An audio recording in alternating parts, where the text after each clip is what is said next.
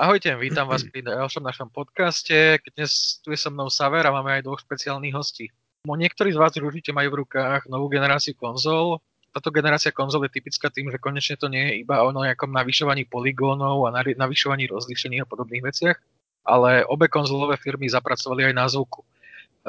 Takto sa ten zvuk viacej dostáva do popredia, predstavili vlastné technológie priestorového zvuku, a práve preto by sme sa v dnešnom podcaste chceli porozprávať s dvoma hostiami, ktorým je ten zvuk naozaj blízky a ktorí si s tým zvukom už si prežili. A jeden host je domáci, druhý je zo zahraničia, takže ak dovolíš, Maťo, začnem tým zahraničným. Je tu s nami Čenek Cibien, ktorého ste už určite počuli v našich predchádzajúcich podcastoch. Čenek je zberateľ, má v Prahe otvorené herné múzea, herné múzeum, taktiež otvára nejaké herne Aktuálne mu situácia príliš nepraje a preto musel na startovači, na crowdfundingovej platforme Startovač pustiť kampaň na podporu svojho múzea, kde má vyzbieraných nejakých 78%.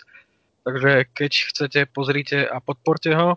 Pomôžete mu zachrániť to svoje múzeum. No okrem toho, Čenek e, hrá na nejaké hudobné nástroje, taktiež produkoval nejaké CDčka v jazzových variácií na známu hernú hudbu a tá herná hudba ho vlastne sprevádza všetkými konzolovými generáciami. Takže ahoj Čenku. Ahoj, zdravím vaše posluchače. A potom je tu s nami Matias Černák, ktorý je zo slovenského studia Grand Beats. A sú to chalani, ktorí sa špecializujú na tvorbu zvukov, hudby a podobných vecí do hier, reklamy a podobne. A za sebou majú napríklad Helmuta, taktiež robili hudbu pre Jestrmorov a podobné veci, takže Matiašovi je taktiež hudba a zvuk v hrách veľmi blízky. Takže čauko, Maťo. Čauko, ďakujem veľmi pekne za pozvanie. A ja by som to otvoril takou otázkou, že všetci tu už máme nejaký, nie že vysoký vek, ale trošku vyšší vek, takže kedy ste si začali nejako všímať viacej hudbu, alebo kedy vás začala viacej zaujímať tá zvuková stránka v hrách, aké, aké skladby, aké hry si, si pamätáte vďaka ich hudbe alebo vďaka ich zvuku a, a podobne? No já jsem začal poměrně, pokud se bavíme o počítačích, tak jsem začal někdy na 386 přes PC speaker vnímat uh, hry uh, nebo hudbu v hrách, jako třeba Duke Nukem, kde vlastně přes PC, speaker už to docela jakoby hrálo. Pamatuju si Alone in the Dark, kde prostě bylo slyšet kváka džábu, bylo tam slyšet šourání nějakých kroků těch, těch monster, bylo tam slyšet otvírání dveří a podobně. A pak na mě ještě hodně zapůsobil Wolfenstein 3D, který měl, který měl parádní hudbu na začátku, mám rád i ten soundtrack potom přes Sound Blaster, když vlastně jsem měl zvukovou kartu, tak do dneška se to občas pouštím a i ty výstřely tam byly a zvuky otvírání dveře a, a prostě hm, hlasy nepřátel a štěkání psů a podobně. To bylo tenkrát něco, co na mě hodně zapůsobilo a uvědomil jsem si, že vlastně ty hry nejsou jenom o té grafice, ale jsou i o nějakém tom zvuku. OK, Máťo, môžeš pokračovať? Jasne. Uh, tak to je dosť ťažká otázka, kedy som si to začal nejako všímať, že je tam vlastne ten zvuk. Uh, ja tiež hrám od malička, som veľmi rád, že som tu započul Duke Nukem, lebo som, lebo si myslím, že to je tiež jeden z ukážkových príkladov, hej, že dodnes si pamätám ten soundtrack. Uh, okrem toho by som veľmi rád spomenul hry ako Neverhood napríklad, kde celkovo, celkové hudobné prevedenie v tejto hre je naozaj také organické, také proste ľudské, hej. Uh, pamätám si ešte hry ako Age of Empires jednotka, dodnes túto hru hrávame na rôznych uh, team buildingových akciách. Predpokladám, že väčšina z vás alebo väčšina z poslucháčov si ešte pamätá na rôzne zvuky ako Larry, Walmart a podobne. Uh, potom pamätám si ešte hry typu Apes Exodus alebo Apes Odyssey, to je už možno menej populárna hra, ale Myslím, že to je niečo z roku 1997-8, niečo v tom mm, zmysle a to je, to je hra, kedy už vlastne adaptívny model alebo adaptívna hudba už existovala. Ja som tú hru, hru hrával v tom čase ešte na PS1, ale som si to že takto neuvedomoval až neskôr, keď som sa tomu začal venovať profesionálne, som si uvedomoval tieto veci spätne, že vlastne tieto pojmy už vtedy existovali. A potom ešte by som možno povedal už nejaké také novšie hry, typu Fallout. Fallout 3 bola pre mňa, že wow efekt, kombinácia tej, tej hudby s tým postapokalyptickým svetom, čiže dalo by sa o tom naozaj dlho polemizovať, že aké hry sú tie top, čo sa hudby a zvuku týka. Já si bych se ještě k tomu mohl vrátit trošičku jenom Uh, tady kolega šel trošku jakoby hodně do té budoucnosti. Já jsem začal u té 386 někdy kolem toho 91. 90. roku. Možná bych se ještě vrátil malinko do historie, uh, protože já jsem potom až později začal objevovat uh, nějaký jakoby zvukový čipy, třeba SID, já nevím, jestli vám to něco říká, to je zvukový čip z Commodore 64, který se do dneška hodně využívá při, uh, pro skladatele jakoby hudby elektronický, protože má hodně specifický zvuk. A já musím říct, že v dnešní době já jsem ho objevil vlastně já jsem na Commodore 64 hrával i dřív, ale nikdy jsem si toho nevšímal tak jako třeba v dnešní době, kdy opravdu se zabývám hodně tou počítačovou hudbou a zpětně si scháním vlastně ze všech mých oblíbených her ty, sound, eh, ty soundtracky, abych je dneska poslouchal. Já z 90% v autě poslouchám, eh, nebo kdekoliv vlastně jsem, tak poslouchám hudbu z her už dneska jenom, nebo z těch 90%. A musím vzpomenout pecky jako Target, Renegade, uh, Saboteur a podobný, kde ta hudba přes ten, přes ten, když to srovnám s tím PC speakerem, který byl kolem toho 90. 91. roku, a potom tím, eh, tím Sidem, který byl o několik let před ním, to je prostě naprosto neporovnatelný, dokonce už bych to přirovnal ten Sid k nějakému, eh, já nevím, Adlibu nebo Soul Blasteru, tomu osmibitovému, kdy už to opravdu mělo i nějakou, nějakou dokázalo to dělat i jakoby zvuky nějakých hudebních nástrojů a už to trošičku, trošičku uh, začalo být poslouchatelný. No a potom, když jsme se, tady kolega zmínil tu postapokalyptickou hudbu, tak já musím uh, zmínit, uh, trošku teďka zase předběhnu, do 95. roku, Eh, a hru Doom na Segu Saturn, eh, protože Saturn byl hodně specifický tím, jako ta konzole herní, eh, kromě toho, že to je jeden z nejlepších systémů na světě vůbec, který byl kdy udělaný, určitě s tím všichni souhlasíte, tak, to, tak, tak on, on měl jedno specifikum a to, že ta hudba Eh, byla jakoby u jednoho z prvních systémů ukládaná na CD v podobě audiostopy a při hraní eh, té hry tak se vlastně ta hudba načítala přímo ta audiostopa z toho CD, takže v době, kdy třeba PlayStation, 3DO a další systémy tu hudbu museli generovat přes zvukový čip, tak, eh, tak vlastně ten Saturn měl normálně nahranou hudbu třeba nějakou kapelou rokovou a, a nebo nějakým orchestrem a ta hra byla o kousek jakoby vejš pro mě tím zvukem, který byl naprosto fantastický a zmínil právě toho Duma, protože tam byl neuvěřitelný soundtrack v porovnání s jinýma systémama prostě o několik levelů dál, protože je právě v té audio nebo v té CD kvalitě a je uložený jako track nahraných nástrojů, který opravdu z něj bicí tam z jako bicí, kytary tam z jako kytary a tak dále, a tak dále. Je to prostě uh, parádní, parádní věc pro mě. No, Saver, teba by som sa spýtal, že ty budeš možno trošku viacej vedieť porozprávať k svojej histórii nahrania na PC so PC speakerom a takýmito technológiami. Hej, tam akože tá história tej hudby na PC je dosť taká, taká pomalá, lebo zatiaľ čo už konzoli už tam išli kvalitné zvuky, už ešte lepší, lepší zvuk mal asi aj Sinclair a Commodore ako PC, to ešte dlho išlo len na samotný speaker, až potom keď prišli Sound Blaster, tak vtedy sa to rozbehlo tam bola vidieť taký skok rovno. Ale ja osobne hudbu v hrách veľmi málo riešim. Akurát, neviem, teraz sa mi páčila Valhalla, no ale to už je príliš moderné, akože v tej minulosti. Možno úplne taká prvá, čo som si všimol, tak Another World asi, alebo niečo. Niečo no, v, v tých rokoch. Tam to veľmi, veľmi zvýšilo tú latku môj osobný hudobný vkus vlastne doteraz e, strašne, alebo aj hudobný, filmový a všetky tieto ovplyvňuje e, celá tá estetika 80 rokov, že či, či už to bol teda vizuálna alebo hudobná a strašne mi k srdcu prirástli 8 a 16 bitové skladby. Určite si mnohí, alebo určite si všetci spomeniete na, na Castlevania, ktorá mala skvelý soundtrack, všetky časti. Výbornú hudbu k Robocopovi trojke spravil Jero and Gottfried Tell, tá, tá skladba je úplne fenomenálna. A aj celá hra bola dobrá, akurát bola strašne krátka, ale, ale znelo to úplne perfektne. A doteraz, doteraz tieto, tento hudobný uh, štýl, alebo teda presahy tohto hudobného štýlu strašne rád počúvam v synthwaveových veciach, takže, takže toto, mi, toto mi strašne prirastlo k srdcu. Dobre, ale uh, Čenku, ty si už trošku načíral do tej konzolovej histórie, uh, k Soundblasterom a týmto ešte rýchlo prejdeme ale a ty si z nás asi jediný tu hral na nejakých Magnavoxoch a, a týchto úplne prvých generáciách, tak uh, uh, uh. vedel by si to porovnať, aký tam bol ten zvukový vývoj, že ako to bolo hrať na Magnavoxe, aký bol tam zvuk a potom ďalšie generácie cez Atari až po, až po neviem, no, nejaké Sega a Nintendo.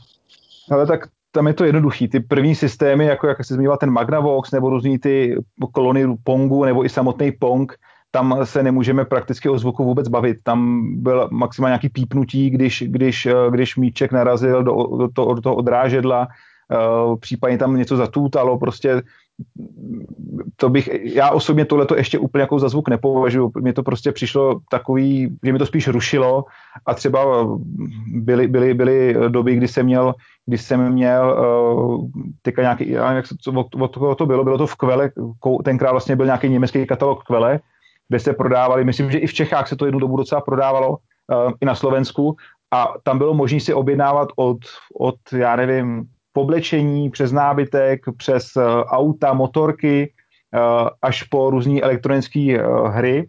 A byly tam právě, prodávali se tam i konzole německých výrobců, což byly třeba klony amerických firm, který vyráběl Philips, to znamená třeba ten Magnavox, Magnavox Odyssey, tak tam měl nějaký klon a i další firma Univerzium, nějaká taky nemoc známá německá tenkrát, tak, tak vyráběla nějaký konzole a bylo to prostě spíš jenom o tom pípání, ani bych fakt jako to nenazýval melodiem, jako jo, bylo to opravdu hodně jednoduchý.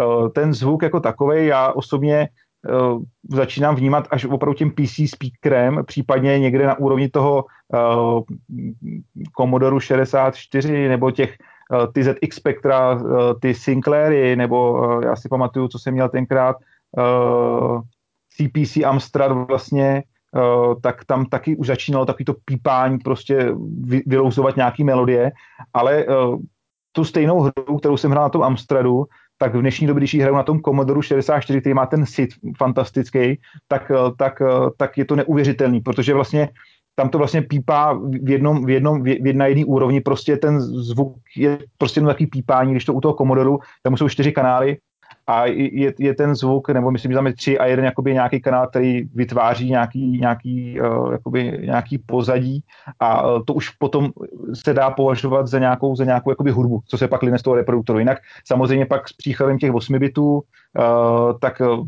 Sega Master System, že jo, uh, a Atari, Atari Lynx, případně Sega Game Gear a těch, systémů 8 bitových bylo víc, ale to mě nikdy úplně nebralo, protože já tím, že jsem segista uh, vlastně, nebo považuji se za velkého příznivce Segy, tak uh, mě zajímají spíš až ty 16 bity a uh, tam ta hudba už je úplně na jiný úrovni navíc. A Sega, vlastně Sega Amusement, tak Sega vždycky vyráběla primárně, nebo primárně hlavně ty herní automaty. A potom z těch herních automatů přenášela, to byl ten úspěch té Segy, přenášela ty pecky, ať už prostě to byla jen Golden X, ať už to bylo, ať už to bylo, já nevím, teďka mi zrovna jako nic nenapadá dalšího, třeba Streets of Rage a podobně, tak přenášela z těch, z těch, z těch, z těch automatů na ty konzole a, a což byl Mega Drive a případně i na ten Master systém. Jo. A tom Master systému tam pokud měl člověk možnosti volby, jestli je 8 nebo 16 bitový systém, samozřejmě si vybral ten 16 bitový. A já třeba dneska hrozně ujíždím na tom, že si pouštím hudbu, uh, jakoby uh, hudbu uloženou z těch herních desek, z těch automatů vlastně a potom porovnávám si to třeba s tím Mega Drivem, protože samozřejmě v té době ty herní automaty byla špička hardwareová, prostě několikanásobně vyšší výkon, uh, to mělo než ty herní konzole a já musím říct, že tam já jsem někdy opravdu začínal tu hudbu hodně vnímat na těch 16-bitové éře toho SNESu, uh, různých těch uh, PC engineů, uh, turbografů a těchto těch, těchto těch uh, Mega Driveů, Mega CD a podobně, kdy ten zvuk už opravdu byl, byl promáknutý na těch konzolích, ale v té době já jsem ještě hrál primárně na tom počítači, to znamená pro mě ten byl jakoby ten, ten, ta nějaká taková jakoby modla, nebo upínal jsem se hodně k tomu počítačovému zvuku, protože já jsem třeba, dohrál jsem, jak jsme zmiňovali, jsme zmiňovali jsme Another World, já nevím, Wolfensteina, uh, Jazz Jack Rabbit jedničku a podobně, co jsem na té 386 hrál, ale pak, když jsem měl tu zvukovku, tak to bylo najednou prostě, mě se úplně rozšířily obzory prostě do, ne, do nedohledna a ty hry jsem musel dohrát znova všechny, protože s tím zvukem to dostalo úplně jinou úroveň, úplně jiný level a mi to tenkrát Sound Blaster 16, což vlastně bylo karta vydaná někdy, myslím, v 90. roce. Uh, bylo to, bylo to uh, pořád na, na té FM syntéze, na té softwarové FM syntéze, takže ty zvuky nebyly úplně nějaký extra kvalitní. Mělo to zezadu vlastně na sobě kolečko uh, s, jako se zabudovaným zesilovačem, takže když se to člověk zapojil pasivní bedínky nebo sluchátka, tak to zezadu toho počítače mohl si dát víc hlasitost a už to opravdu pěkně hrálo a mě to prostě úplně prostě pohltilo a já jsem musel dohrát všechny hry, co jsem měl předtím rozhraný, Settlersy, Sim Farm, uh, já nevím, Warlordy a všechny tyhle ty hry, které už jsem vlastně dohrál, tak jenom kvůli tomu zvuku mě to prostě zase jakoby rozšířilo tu hratelnost těch her znova a ten zvuk byl fantastický. Já jsem ty hry prostě musel postupně dohrávat všechny, všechny, všechny znova. No. Dobre, uh, spomenul si tu aj ten čip v tom Commodore, nejaké ďalšie 8 a 16 bity, tým by som to premostil na teba, Maťo. Mm-hmm. Uh, viem, že dnes sa stále pri tvorbe hudby a teda aj hernej hudby stále využívajú tie, tieto staršie hardvery, ako je napríklad Game Boy, na ňom sa Presne robí tak. niečo. C64 teda na nej tiež. Vedel by si nám povedať, že prečo sa to stále využíva, ako sa to vlastne využíva, v čom je tam výhoda, či je to iba o tej nostalgii a podobne. Hej, hej. E, pravdu povediac, aj my máme v týme jedného zberateľa takýchto starých vecičiek v úvodzovkách, e, môj kolega Jany. Ona je vlastne niekoľko takýchto Gameboyov a dokonca má jeden Gameboy z 89. roku, ktorý je nejako pre, pre, prerobený, prečipovaný, alebo neviem presne tento výraz. A do, do dnešného dňa vlastne robí hudbu na, na tomto hardveri naspäť ale k tvojej otázke, ja si to tiež všímam v poslednej dobe, že e, ľudia sa ako keby vracajú k týmto nostalgickým veciam, nostalgickým nejakým e, herným prvkom. Vidím to, že, že vlastne aj vznikajú rôzne kombinácie nových žánrov s rôznymi starými chiptunovými vecami a že prečo, prečo to ľudia využívajú myslím si, že je tam skôr otázka tej originality, hej, že tí ľudia, ktorí v tých rokoch mali 5, 6, 7 rokov, pre nich to znamená niečo naozaj nostalgické, hej, a pre tú modernú cieľovú skupinu si myslím, že ten chiptune môže byť dokonca aj že, až iritatívny, hej. Ja si tiež pamätám to obdobie, keď sme, keď, ja som osobne sám nemal takýto Gameboy, ale pamätám si toto obdobie, že jak, jak sme sa hrali na tých starých Gameboyoch som si požičal od nejakých e, spolužiakov alebo kamošov a ten zvuk sa mi vlastne, ten zvuk nikdy nezabudnem, hej, na, na ten chiptinoidný zvuk. Čiže preto si myslím, že e, pre tú našu vekovú kategóriu ešte to stále niečo znamená. Je za tým určite nejaká originalita, nejaká nostalgia. A ešte jedna vec, čo by som veľmi rád povedal k tomu Gameboyu, že e, do dnešného dňa akože my sa tiež o tomto bavíme s kolegami. A čo nás najviac fascinuje je to, že v tom období ten hardware bol brutálne limitovaný. Hej, že nejako v dnešnej dobe si otvoríš počítač a prakticky tých možností máš x milión. Napríklad v tom Gameboyi si mal limitované počty kanálov, ak sa nemýli, možno ma tu kolega opraví, ale myslím si, že, e, že mohol si tam napríklad využiť maximálne 3 nejaké hudobné kanály a jeden noise a potom veľmi nejakými matematickými e, všakými trikmi, ak to môžem takto nazvať, si musel vyskladať celú hudbu, hej.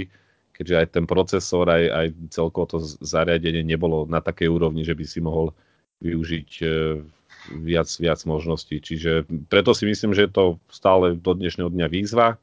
Viem, že je dosť veľa ľudí, ktorí dodnes akože sa vracajú k týmto veciam a určite, určite pre nich to znamená nejakú nostalgiu, keď započujú niekde nejaký chiptune.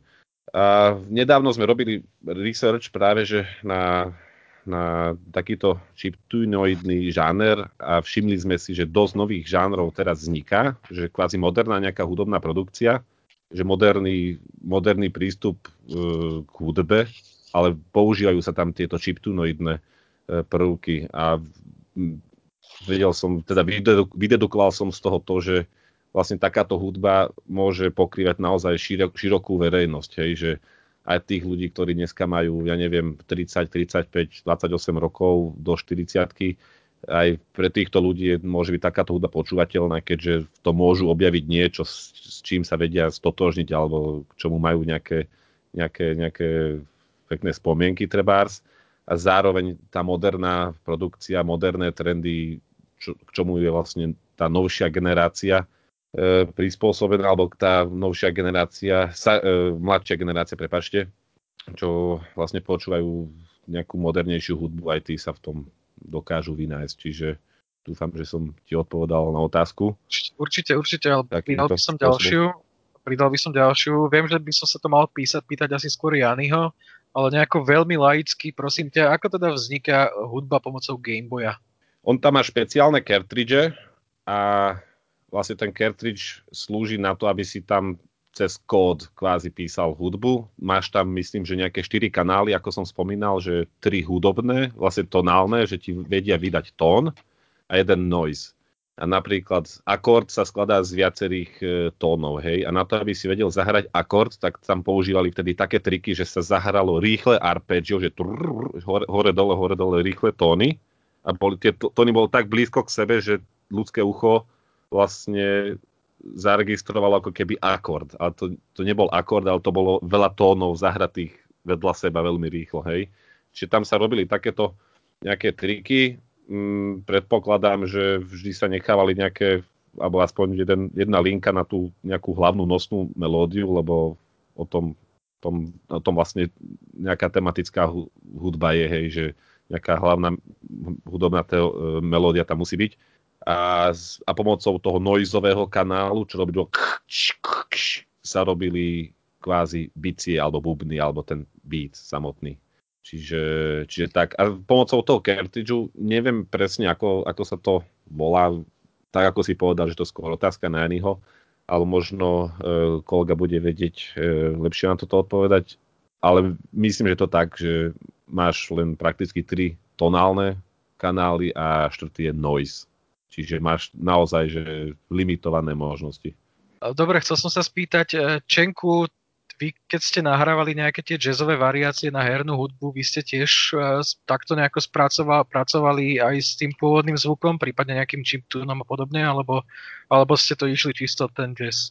Uh, já jenom ještě bych se vrátil k tomu, co říkal kolega o tom Gameboyi. Je to tak, jak řekl, mám strašnou radost, že, že, že to takhle pěkně řekl, že, to, že, že prostě to mě hrozně těší, jo? že ty lidi uh, to mají zmáknutý a vědí, vědí, o čem mluví, že v té době ten hardware opravdu byl strašlivě nevýkonný a ať už z pohledu hudby nebo grafiky, ty vývojáři byli naprosto geniální uh, lidi, kteří znali svoji práci, milovali svoji práci, žili svoji prací a právě museli ten hardware svým způsobem jakoby čítovat, prostě přechytračit eh, různýma metodama k tomu, aby ta grafika vypadala tak skvěle, jak na tom Gameboyi ve své době vypadala, uh, nebo v kapesní konzoli, a aby to znělo tak skvěle a stereofonní. To Gameboy má stereofonní zvuk uh, přes sluchátkový výstup, takže je to naprosto, naprosto fantastické. Je to úplně, úplně Eh, až v Beredech, eh, že, že vlastně nej, jeden z nejznámějších skladatelů hudebních na, na Gameboye byl by Hirokazu Tanaka,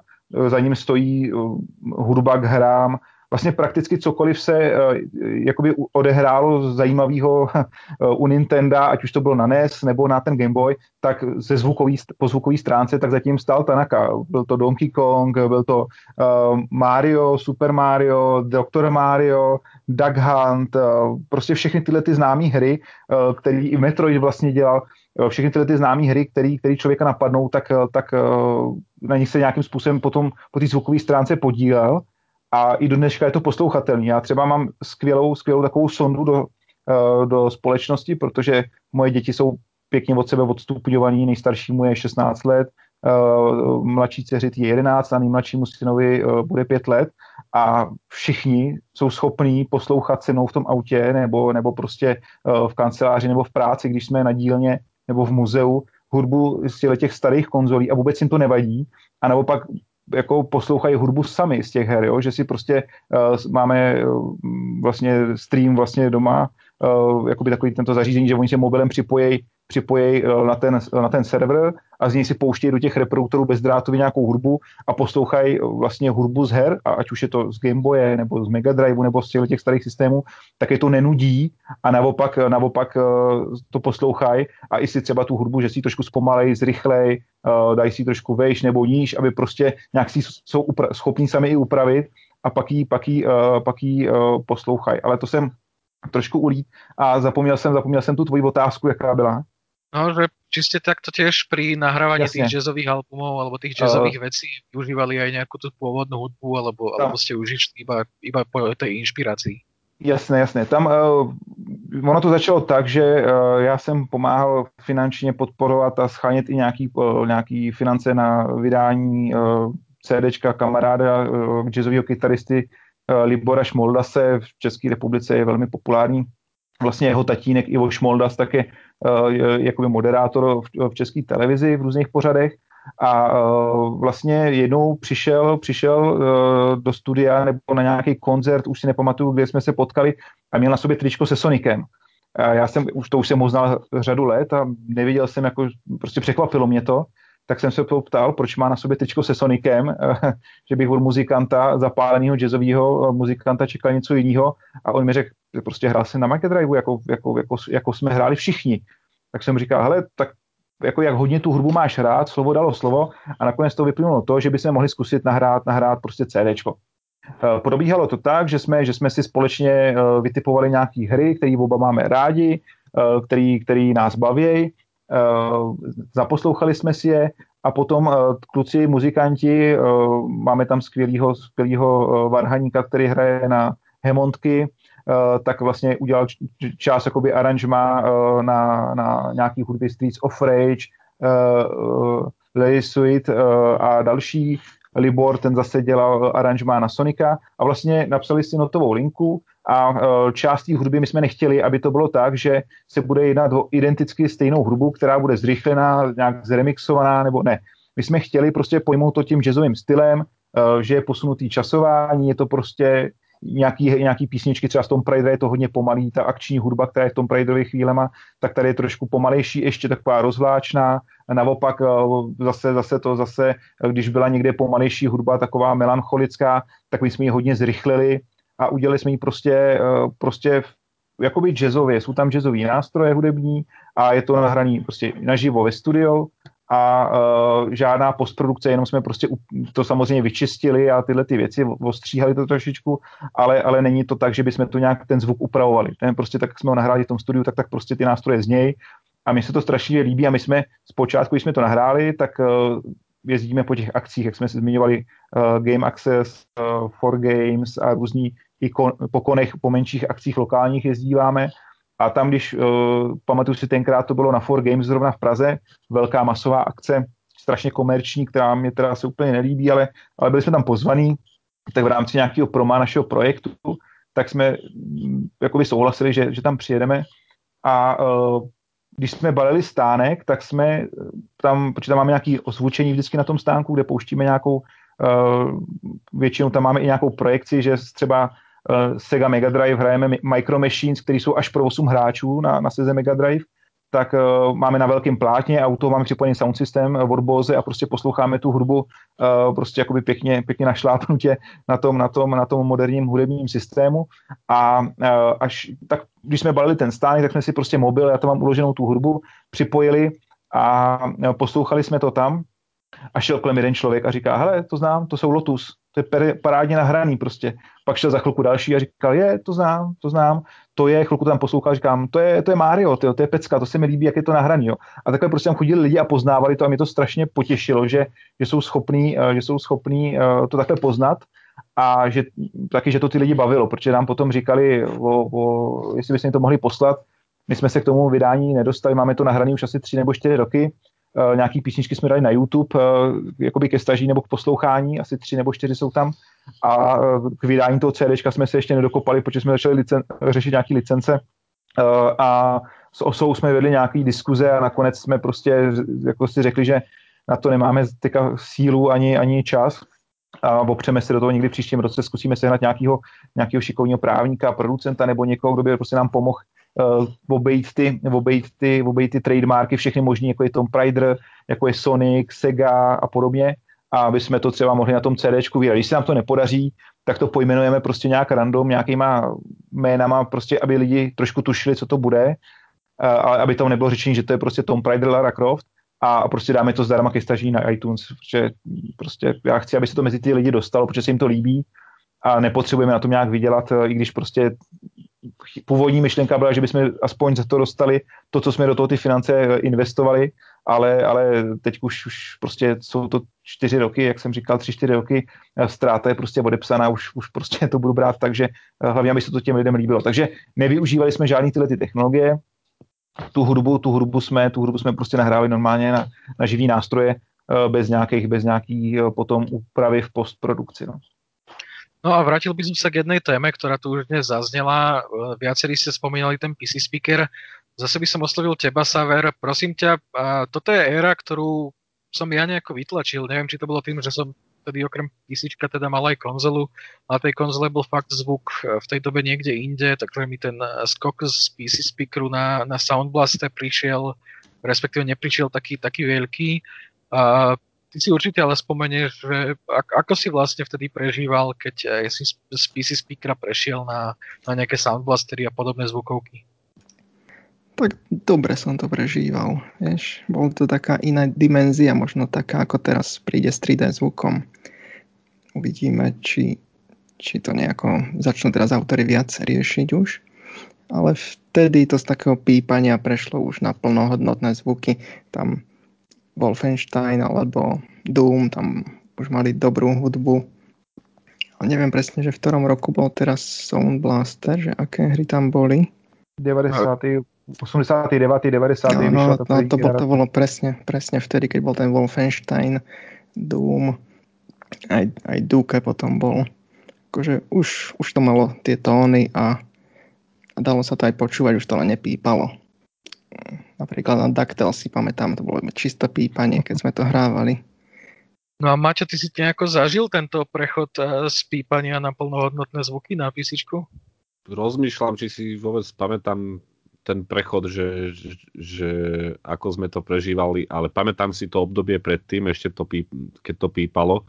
Teraz, jak ste, sa, jak ste sa o tom bavili, som si spomenul na jednu hru, tak sa vás opýtam, či ste hrali hru Commander Keen. Samozrejme.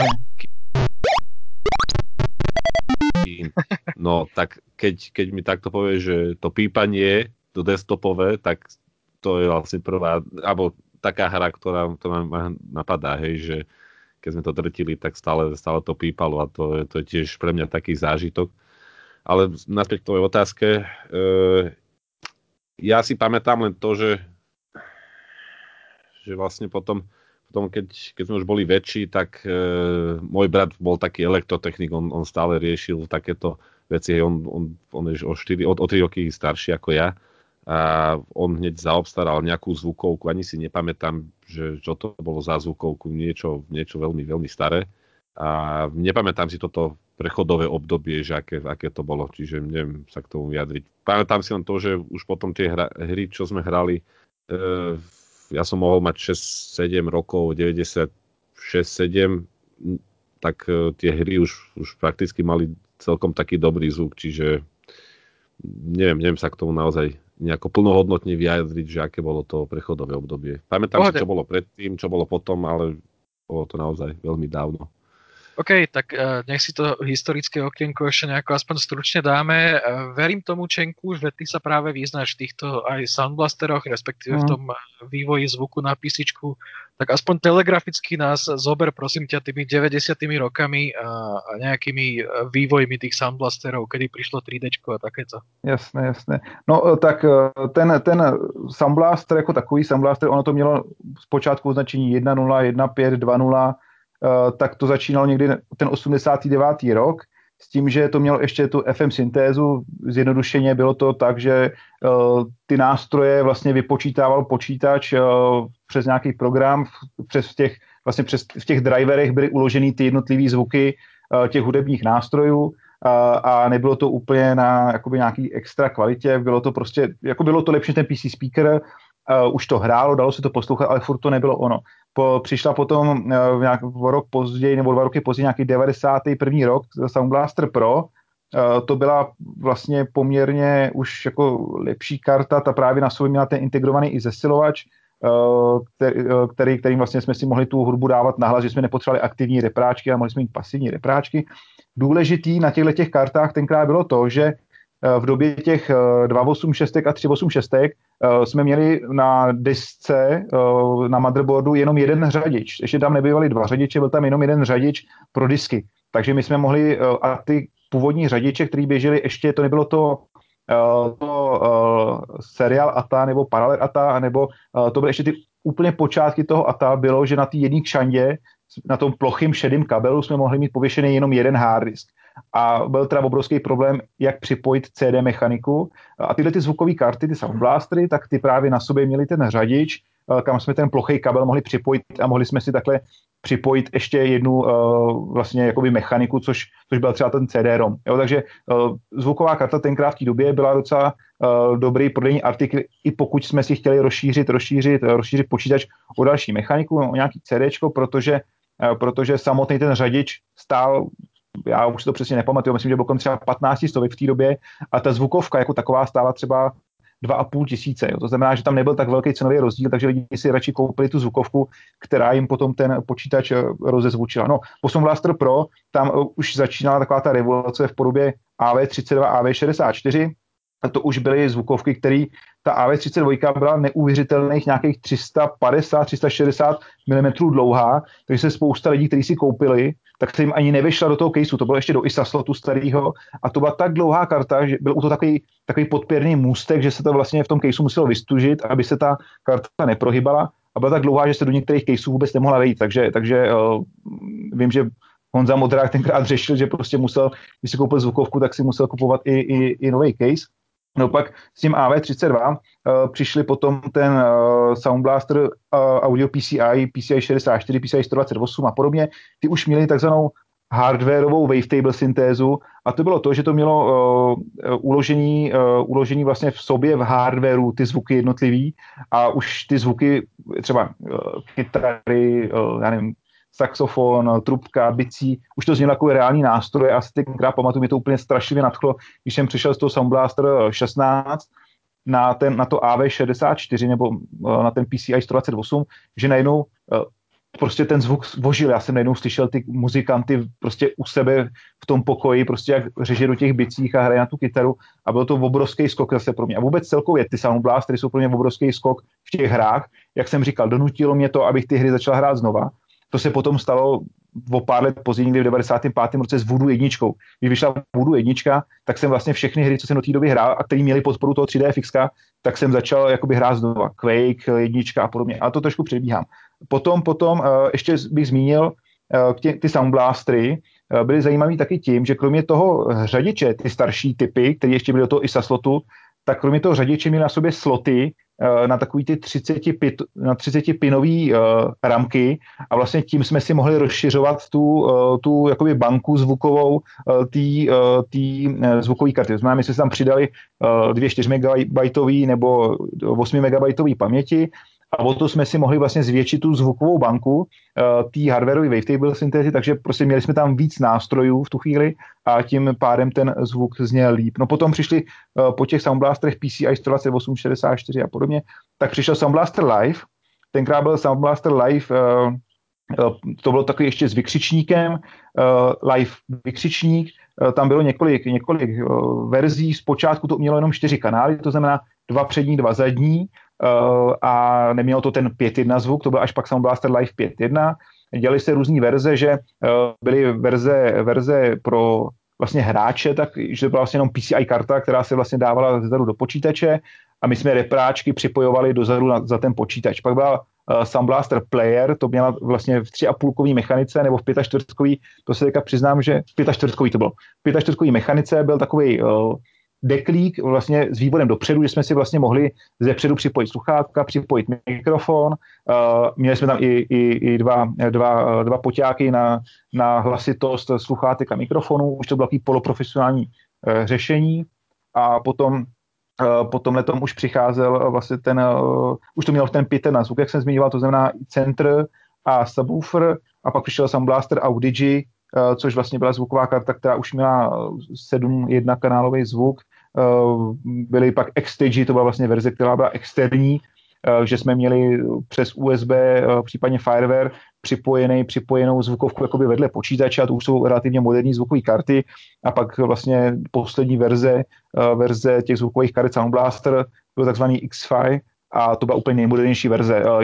Tyhle ty Sound Blastery všechny tak pochází od výrobce, od výrobce, od výrobce Creative, který vyráběl spoustu dalšího hardwareu, od nějakých mechanik, CDčkových, DVDčkových, přes, přes různý ovladače, reproduktory, ale právě dělal i grafické karty, ale právě silou doménou této značky tak byly právě zvukové karty. No a vlastně s tím příchodem toho, toho PCI 64 PCI 128 Sound Blasteru, což byl myslím, že nějaký 95. to si teďka úplně nepamatuju, ale někde takhle to 95. roku, tak, tak už bylo to první 3D, že vlastně ono to ještě nebylo jako, že plně prostorový zvuk, pořád jsme měli jenom dva kanály přední, ale už jsme měli reprážky, které dokázali jakoby trošičku simulovat uh, i, že, že ten zvuk jakoby plynule přinášel zprava doleva, no a pak tam jakoby plnohodnotný 3D, vysloveně, že to byl prostorový zvuk kolem nás, tak přišel, přišel až, uh, až s tím Sound Blasterem Live, kdy se k tomu dělali i speciální Creative, vyráběl speciální reproduktory, uh, který, uh,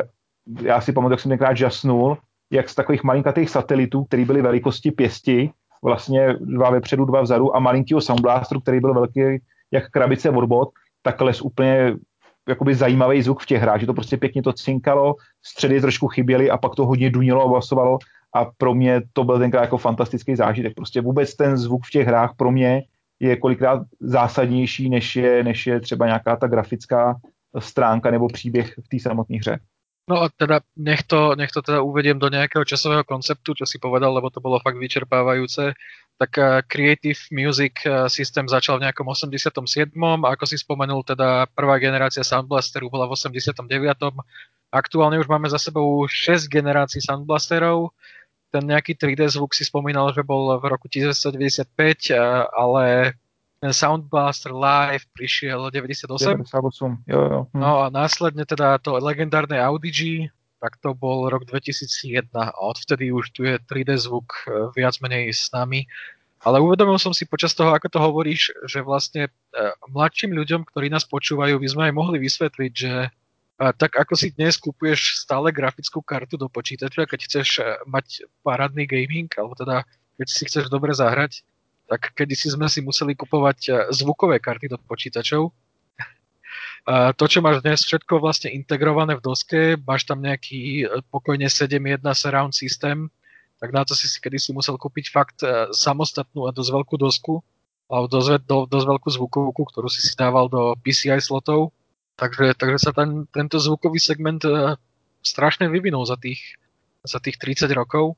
Ešte viac sa vyvinul, ako by ste možno povedali. Em, Saver, ty by si k tomu niečo dodal? No len v tých počítačoch, vieš, tam sú také základné tie zvukovky. Ak niekto chce viac posunúť sa niekde ďalej s tým zvukom, tak je najlepšie dokúpiť si zase nejaký Sound Blaster alebo tieto karty, čo ešte stále sa vyrábajú. Ja si ešte pamätám, ako keď prišiel prvý 3D zvuk, tak sme najskôr sme mali iba dva reproduktory a potom sme rýchlo dokupovali ďalšie dva, aby sme to počuli naozaj v 3D to vtedy bol taký, taký dobrý skok tiež, keď už vedeli autory pekne pozí, pozíciu tým zvukom zadávať. No a akú máte zostavu teraz vlastne na počítači? Ja napríklad mám, mám stereo Logitech subwooferom. Akože najradšej som možno mal 4, ale už tie dva nemám kde za seba dať. Musel by som ich niekde tam postaviť na nejaké paličky, tak mám smolu. Ale teraz ja už mám... vedia, teraz už vedia dobre emulovať ten 3D zvuk aj, aj headsety, tak sa to celkom dá. Jo, já mám, já mám, uh, já jsem si kdysi dávno, uh, taky někdy kolem toho roku, uh, co to mohlo být, kolem roku 2000-2001, tak jsem si koupil uh, od Herman Cardon uh, reproduktory, jmenovalo se to uh, Soundstick. Byly to takový dva plastový, dva plastový, ne úplně bůh jak pěkný uh, uh, satelity, takový na výšku, hodně takový věžičky dvě a u toho byl takový černý vošklivý, vošklivý, uh, vošklivý uh, subwoofer. Nicméně hrál to úplně fantasticky, ty, uh, ty uh, v těch věžičkách byly čtyři výškové repráky a já jsem uh, si před lety vzpomněl, že vlastně, že vlastně, že vlastně uh, něco takového jsem kdysi dávno měl a pořídil jsem si to znova. Eh, dneska už ten design je úplně někde jiný, naopak ono to vyhrálo hromady cen. Je už několikátá generace, asi třetí nebo čtvrtá generace těchto těch soundsticků od Herman Cardon. Je to vlastně celý plastový, to znamená, člověk vidí dovnitř do toho subwooferu, jak je to vevnitř poskládaný, je to taková meduza prosvícená uh, modře, k tomu jsou ty dva satelity. To používám jako takový doplňkový, když si chci prostě pustit nějakou hudbu, ten subwoofer trošku netradičně se umístuje na stůl, Uh, a protože klasicky subwoofer většinou kvůli těm nízkých frekvencím se dává někam dolů pod stůl nebo někam bokem té místnosti. Tady se dává normálně na stůl a hraje to, hraje to moc pěkně a potom, potom ještě využívám uh, od Bose, protože mě firma Bose naprosto, uh, mám takový dvě firmy, Bank Olufsen a Bose jsou dvě firmy, které mě úplně šokují tím, jaký zvuk jsou z těch reproduktorů schopní, schopní uh, vyloudit, protože uh, já mimo těch elektronických zařízení a her, uh, tak jsem ulítlej na zvuk třeba přenosných reproduktorech a sbírám přenosní reproduktory právě zmiňovaných značek a ještě Sony. A ten, ten to Bose, já nevím, jestli znáte, jestli vám to něco říká, takový, ten, takový ten mini speaker od, od, od Bose, dneska už je taky druhá nebo třetí generace, to je malinká krabička, je to velký, je to velký jak, já nevím, k čemu by to přirovnal, jak, jak eh, čtyři, čtyři krabičky od cigaret vedle sebe položených a, a prostě hraje to a basuje to takovým způsobem, že člověk, který když na to kouká, na takhle malinkou krabičku, uh, tak prostě, nebo respektive já jsem, když jsem to viděl poprvé, jsem musel otevřít pusu a říct wow, prostě to je neuvěřitelně, jak takhle malinká ta krabička je schopná, schopná uh, vytvořit, vytvořit tak jako parádní zvuk. A to samý zažívám i s těma, i s těma reputerama uh, od toho Bank Olufsen. A teďka právě u počítače mám a teďka nevím, jak se to jmenuje, to je nějaký Beoplay 9, myslím, je to takový tá, vypadá to, jako jsme vzali pokličku, uh, postavili ji a dali k ní tři nohy, je to taková deska, zhruba půl, půlmetrový průměr to má, celá pokrytá takovou látkou. A to využívám v kanceláři jako, jako, jako, protože to je už, já nevím, asi 6 let, 7 let starý reproduktor, hodně starý reproduktor to je už je, a on nemá ani AirPlay, ani Bluetooth, tak to mám klasicky přes line-in připojený, připojený, připojený uh, k počítači uh, prostě kabel a to hraje taky úplně fantasticky. To je, to je asi uh, pro mě jeden, jeden z nejlíp hrajících systémů, co jsem v životě slyšel. Nemá to prostorový zvuk, nemá to subwoofer externí nikde kolem sebe, ale, ale prostě uh, ten zvuk je naprosto, naprosto fantastický. Je to taková placatá destička, půlmetrový průměr na třech nohách a hraje to fakt fantasticky a vyrábí se to uh, někde v České republice. Vlastně Bang Olufsen vyrábí reproduktory, nebo určitý série reproduktorů vyrábí uh, v České republice. A to je, to je skvělé. A to, když si mám připojený vlastně klasicky, už ani nemám, už ani nemám v počítači nějakou externí zvukovou kartu, mám tam tu integrovanou na té desce, připadám si teda hrozně, protože se považuji za někoho, kdo má rád čistý zvuk, má, má rád, má rád do, do, dobrou, dobrý, dobrý čistý zvuk, uh, tak, tak prostě pouštím to přesto. A nebo potom mobil uh, mám, vždycky jsem využíval různý takový ty HD playery zvukový, jo. Já jsem ne, nejsem příznivcem výrobků firmy Apple, a tak jsem si vždycky kupoval různý takový ty, uh, různý, takový ty napodobeniny uh, toho, těch iPodů, ale s tím, že to mělo velmi kvalitní zvukový výstup a teďka firma LG, která vyrábí mobilní telefony, tak vlastně jediný, jako jediný výrobce tak eh, dává HD převodník eh, vlastně do svých mobilních telefonů.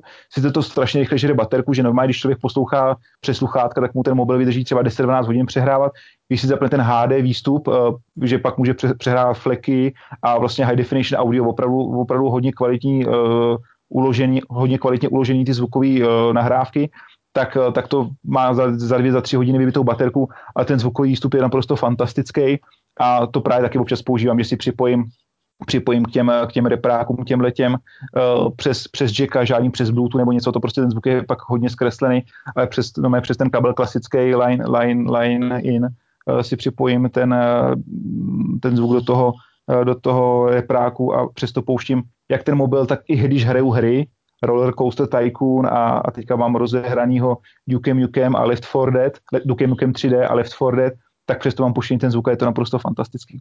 My sme v tomto trošku špecifickí tým, že my sme na tej creatorskej strane, hej, že vlastne tie zvuky a hudbu e, vytvárame, tak máme kvázi také štúdiové prostredie a máme vlastne v štúdiu jednu miestnosť akusticky vybalansovanú, máme absorbery, kde je vlastne tá akustika, akustika vykalkulovaná, presne umiestnené repráky, čiže my sme v tomto skôr, skôr tá, tá developerská strana, čiže neviem, či vám pomôže, keď vám vymenujem nejakú, nejakú tú techniku, čo vlastne máme.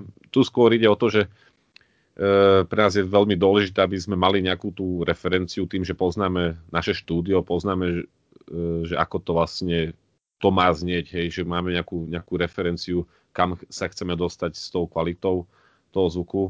A tým, že vlastne poznáme špecifika tej miestnosti, tak aj tie hry, ktoré playtestujeme, tak playtestujeme kvázi na týchto našich reprákoch, ktoré vôbec nie sú ako pre nejakých bežných užívateľov, skôr je to kvázi nejaká štúdiová technika a máme tu kvázi napojené rôzne ďalšie e, procesory, ekvalizéry, kde počas nejakého playtestingu aj analizujeme frekvenčné spektra, analizujeme rôzne, rôzne parametre, ktoré sú pre nás potom dôležité, keď dizajnujeme, alebo keď komponujeme, alebo keď robíme mix hlavne e, do videohier, aby sme vedeli, že kde sa dnešné trendy nachádzajú. Čiže toľko by som ja asi k tomuto povedal možno vás až tak e, nepoteším, ale my sme skôr z tej druhej e, strany, tej kreatorskej, čiže neviem, neviem k tejto veci až tak prispieť.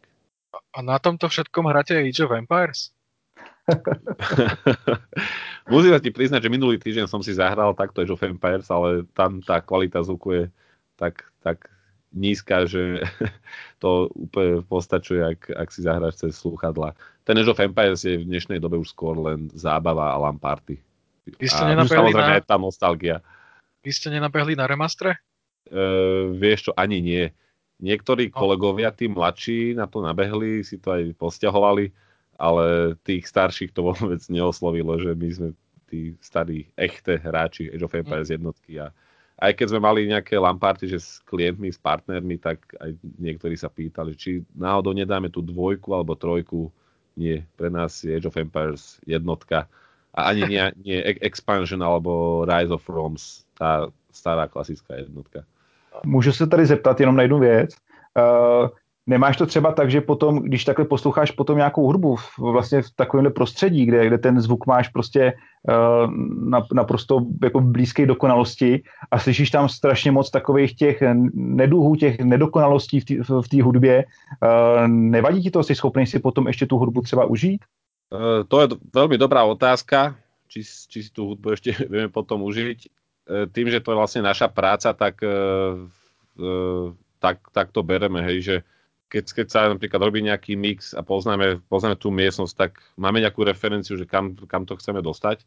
A, a to, že či, či nás to prestane baviť, hej, že keď vlastne počúvaš nejakú pesničku, uh, neviem, kam si presne smeroval s touto otázkou, ale mm, je dosť ťažké sa k tomu nejako vyjadriť. Tým, že to je kvázi náš každodenný život, každodenná práca mm. a poznáme kvázi ten zvuk, že ako to má znieť, E, stalo sa mi už niekoľkokrát to, že napríklad máme niekoľko tých našich referenčných pesničiek, že napríklad keď odídeme do partnerského štúdia a už sme tak napočúvaní nejakej skladby, že si to vypočujeme niekde inde, tak presne počujeme ten rozdiel, hej. E, každá miestnosť má nejaké svoje špecifika, na iných frekvenciách rezonuje, čiže myslím si, úprimne osobne si myslím, že neexistuje e, neexistuje také pravidlo, že aký mix hudby je kvázi najlepší, lebo každý si to nejako zvykne, každý má nejaký, nejakú svoju chuť, hej, alebo svoj, svoj nejaký štýl, ale pre mňa asi najdôležitejšie je to, že keď si už zvykneš nejakú miestnosť, nejaké slúchadlá a máš nejakú takú svoju hudbu, čo často počúvaš a vieš, ako to vlastne znie, tak uh, vieš si to potom porovnať aj, aj s, s prípadným nejakým iným setom, hej, že stalo sa mi dva týždne vzadu som bol v inom štúdiu a vypočul som si skladbu, ktorú už x milión krát som si vypočul, presne viem, že, že, že ako to vlastne má znieť, alebo ako som zvyknutý, hej, lebo to počúvame u nás, alebo počúvam to napríklad e, v miestnosti, ktorú poznám. A tu takúto skladu som si vypočul v, iné, iné, v inom štúdiu a úplne som, som cítil kvázi ten, že, že tá miestnosť inak dýchá, hej, že celkovo aj, to jsem myslel no? právě, ale jestli jsi že schopný si to užít, jestli ti to pak ještě prostě baví, že já, jakože třeba máš to nějak naposlouchaný, eh, člověk, člověk je jakoby s tím spokojený, tak jak to prostě zní, jak, jak, to, jak to je, uh, vlastně tak jakoby, jak to má být, ale pak si to poslechne člověk někde jinde uh, na, jiný, na, na, na, jiným, na, jiným aparat, na jiný aparatuře nebo právě v jiném tom studiu.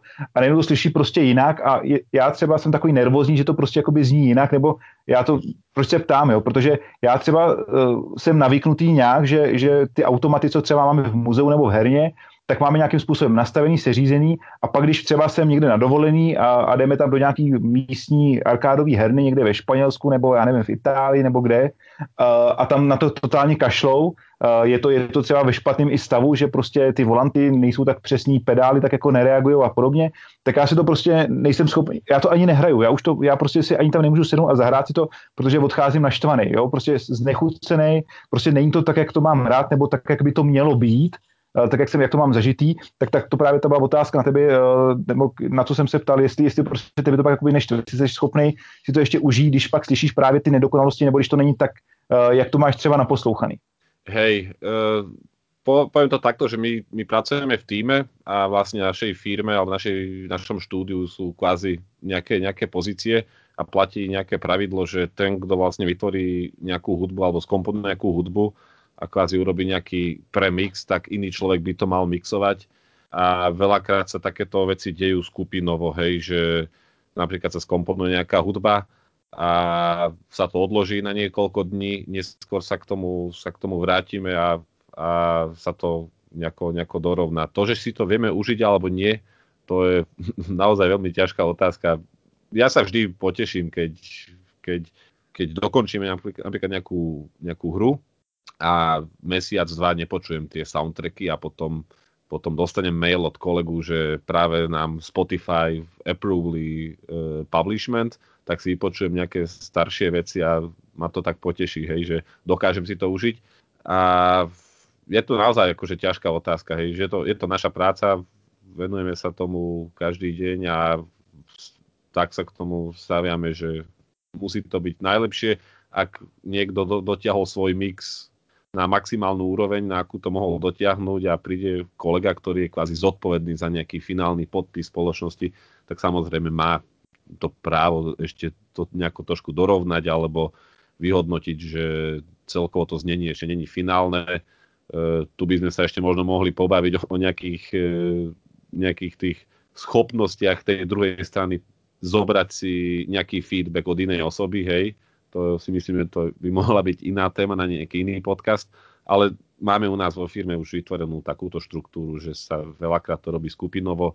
Nie vždy všetci súhlasia so všetkým, ale musí, musíme sa zhodnúť na nejakej jednej referencii a u nás je to vlastne tak, že e, jeden človek kvázi dáva ako keby nejakú finálnu pečiatku, možno je to až príliš centralizované, ale sme si to už všetci zvykli a nemáme s tým akože problém. Určite, určite keď, e, keď robím na nejakej hre, treba, že 2-3 mesiace v kuse a počúvame stále tú istú, tú istú vec, alebo tie isté, isté soundtracky. Stalo sa mi to naposledy, teraz v júli sme mali, sme robili na hre, už to vlastne môžem povedať, lebo je to vonku, bola to hra Dust of Z, e, kde sme komple, robili komplet soundtracky, e, myslím, že nejakých 8 až 10 soundtrackov komponoval to kolega Bruky a ja som vo svojej miestnosti som počúval kvázi cez steny, hej, že ako, ako on to komponuje a som počúval niektoré skladby až denne x milión krát týždenne, hej,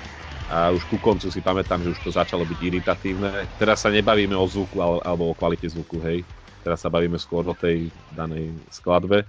A potom potom som už bol v takom stave, že už ma to až možno až iritovalo, hej, že už sme to releaseovali, už sme boli, že dobre, konečne je to hotové, dajme to von, ale znovu prešiel týždeň, dva, tri, som si neskôr tie skladby vypočul a som si dokázal užiť, čiže, čiže asi tak by som odpovedal na otázku. Dobre. Určite, Dobre. určite vtedy je to akože iritatívne, hej, keď na tom celý čas robíš.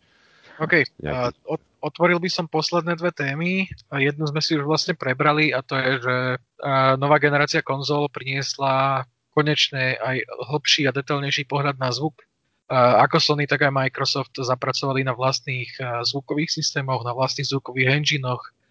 Majú tam, vlast, každá ide trošku iným smerom, ale sú to konečne nejaké pokročilejšie technológie v konzolách, keďže konzoly na ten zvuk často nekladli až taký dôraz. Takže čo si sľubujete, alebo čo očakávate od tohto nejakého nástupu nových zvukových technológií v konzolách a prinesie to podľa vás nejako celkovo zvuk viac do popredia?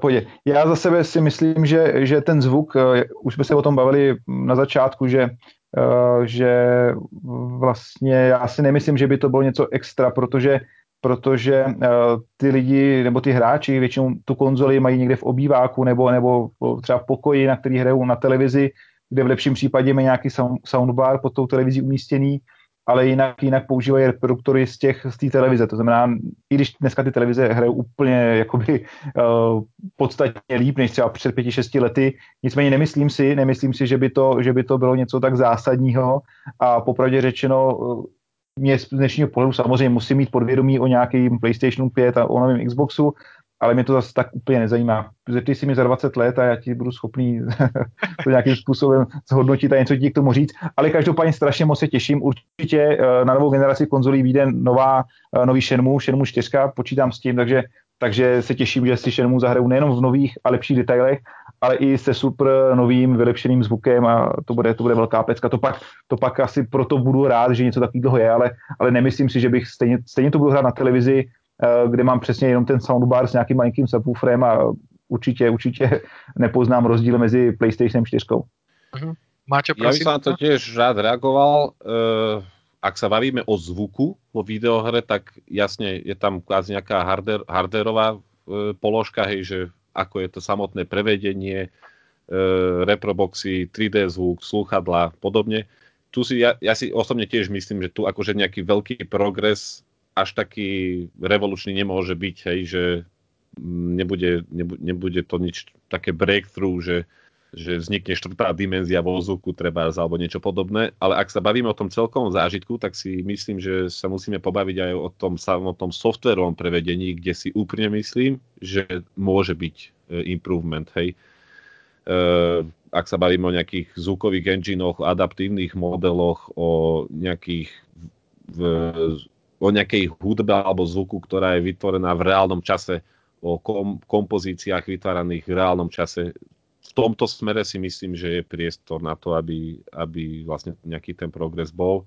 E, vychádzam už len z toho, že my tiež používame isté technológie, ktoré, ktoré nás kvázi posúvajú ďalej, posúvajú vyššie celko audiovizuálny zážitok vo videohrách, na ktorých pracujeme a tu vidím, že je vlastne priestor, že sa to môže stále zlepšovať. Hej, že poviem príklad, bude to možno taký extrémny príklad, ale v mobilných telefónoch v dnešnej dobe je možné implementovať adaptívny zvuk a veľa, veľa, veľa minút hudby adaptívnej, ktorá vlastne zaberá len zo pár megabajtov a na druhej strane je veľmi blízko k nejakej AAA Game Audio Experience. Čiže tu sa skôr bavím o tej technologickej stránke, hej, čiže ja by som skôr ten zvuk vnímal takto komplexne. Hardware jedna vec, samotné prevedenie, ako teda repráky, slúchadlá, 3D zvuk a podobne. Určite tam bude nejaký progres, ale väčší progres si myslím, že bude behind the scenes, čo sa vlastne v engine deje, čo sa deje v reálnom čase v tej hre a podobne. Dobre, a Maťo, rovno by som pokračoval s tebou, keďže ty sa zaoberáš tvorbou hudby a aj tvorbou zvukov celkovo do hry. Tak čo pre teba znamená herný zvuk? Je to nejako to rozvin. Čo pre teba, teda, čo pre teba teda znamená herný zvuk a prečo si sa na toto pust, prečo si sa do tohto pustil no a podobne. Hej, dosť, dosť široká otázka. Pre mňa herný zvuk znamená kvázi e, to zvukové pozadie tej hry, alebo nejaké, nejak, nejaký zvukový podpis, čo kvázi musí reprezentovať tú hru. Uh, ak by som mal byť presný, tak v našom, našej terminológii je zvuk ako zvukoefekty, voiceover a podobne a, a hudba, hej, čiže my si to kvázi nejako ešte delíme ďalej, ale ak sa máme o tom baviť takto nejak globálne, že zvuk celkovo, tak určite je to niečo, čo by malo korešpondovať celkovo s tým, čo sme s tou hrou chceli dosiahnuť. Mm, my sme back in the day mali rôzne prednášky na rôznych SGDA eventoch alebo Bratislava Game Jamoch a podobne, kde sme robili rôzne testy typu na jednu vybranú hru sme vyskúšali jeden soundtrack, v nejakom postapokalyptickom smere a potom na tú istú hru sme použili absolútne, ale že absolútne úplne iný, iný žáner, iný štýl a sme kvázi testovali nejaké, nejaké reakcie ľudí, že na rovnakú hru, ako reagujú alebo ako vnímajú nejakú hru s úplne inými soundtrackmi. Čiže myslím si, že kvázi ten zvuk a tá hudba rovnako musí korešpondovať e, celkovo s tým poslaním alebo, alebo s tou stratégiou, hej, že vlastne do akého emočného stavu chcem dostať toho hráča, lebo to je na konci dňa asi to najdôležitejšie. Pôvodne, pôvodne cieľom, akože to, že ideme robiť zvuk do videohier, e, od začiatku to, to cieľom nebolo. Ja, ja pochádzam z toho e, sveta kapiel, som bol hudobník, som hral v rôznych kapelách a som samozrejme hrával aj videohry, hej ale nikdy v živote ma nenapadlo, že z, to, z tohto môže vzniknúť aj povolanie alebo nejaká práca alebo, alebo čo.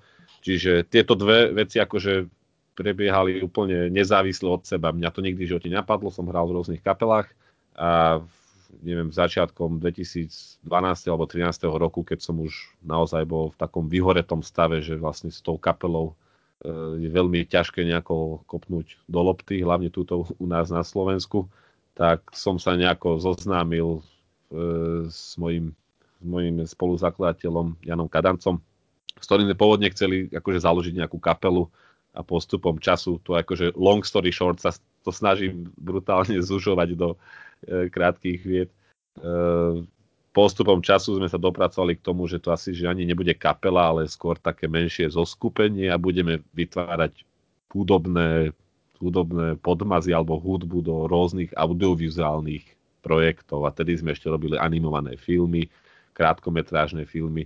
Lebo pre nás ako videoherný svet sme si vlastne mysleli, že to, je, to neexistuje, hej, že videohry sú kvázi vo veľkých vyspelých krajinách, robia to veľké spoločnosti a to je akože nonsens robiť videohernú hudbu. A postupom času sme sa vlastne k tomu dostali bližšie, že vlastne sú sú tuto herné štúdia aj na Slovensku, aj v Česku a vlastne my sa s nimi môžeme aj stretnúť a nejako to postupom času nejako sme sa kvázi dostali do toho sveta. Myslím, že od 2014. 2015. roku sme na tom začali aktívne pracovať, čiže my sme teoreticky celkom takí noví alebo mladí ľudia v tomto, hej, že noví hráči. A, ale nikdy v živote ma predtým to, ma to nenapadlo, že, že budem raz robiť videohernú hudbu a zvuk. Čiže asi, asi tak by som to zhrnul long story, long story short.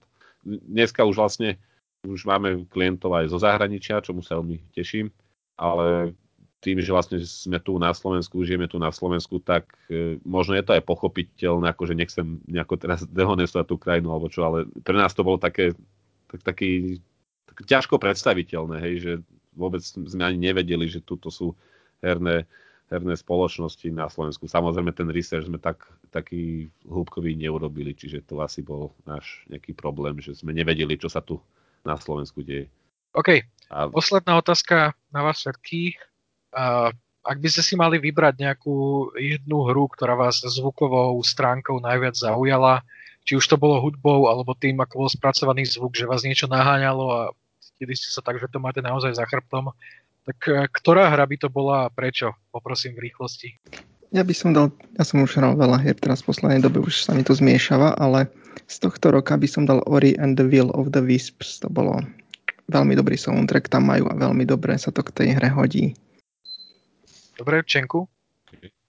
Uh, no, tak já, já jsem o, té hudbě mluvil hodně na začátku, ty signifikantní, co pro mě jsou, který vlastně sjíždím pořád do kolečka uh, na tom, na tom, uh, na tom rádiu v autě nebo kdekoliv jinde, ale, ale prostě pro mě, pro mě jednoznačně asi teďka co jakoby nejposlouchanější a pořád už to jedu fakt jakoby stokrát jsem to album uslyšel, možná tisíckrát, možná několika tisíckrát a pořád mě strašně baví tak Darius. Darius Burst Another Chronicles máme v muzeu uh, i v druhé herně vlastně i ve skladu připravený další, prostě tyhle ty automaty, je to ohromný automat, z roku 2012-13 od firmy Taito, japonský. Je to automat pro čtyři hráče, velká širokouhlá obrazovka, relativně jednoduchý zvuk, jenom stereofonní, žádný prostorový. Je to klasická střílečka, eh, je to, je to prostě klasicky z boku stíhačka pro čtyři hráče, nebo letadílko vesmírná raketka.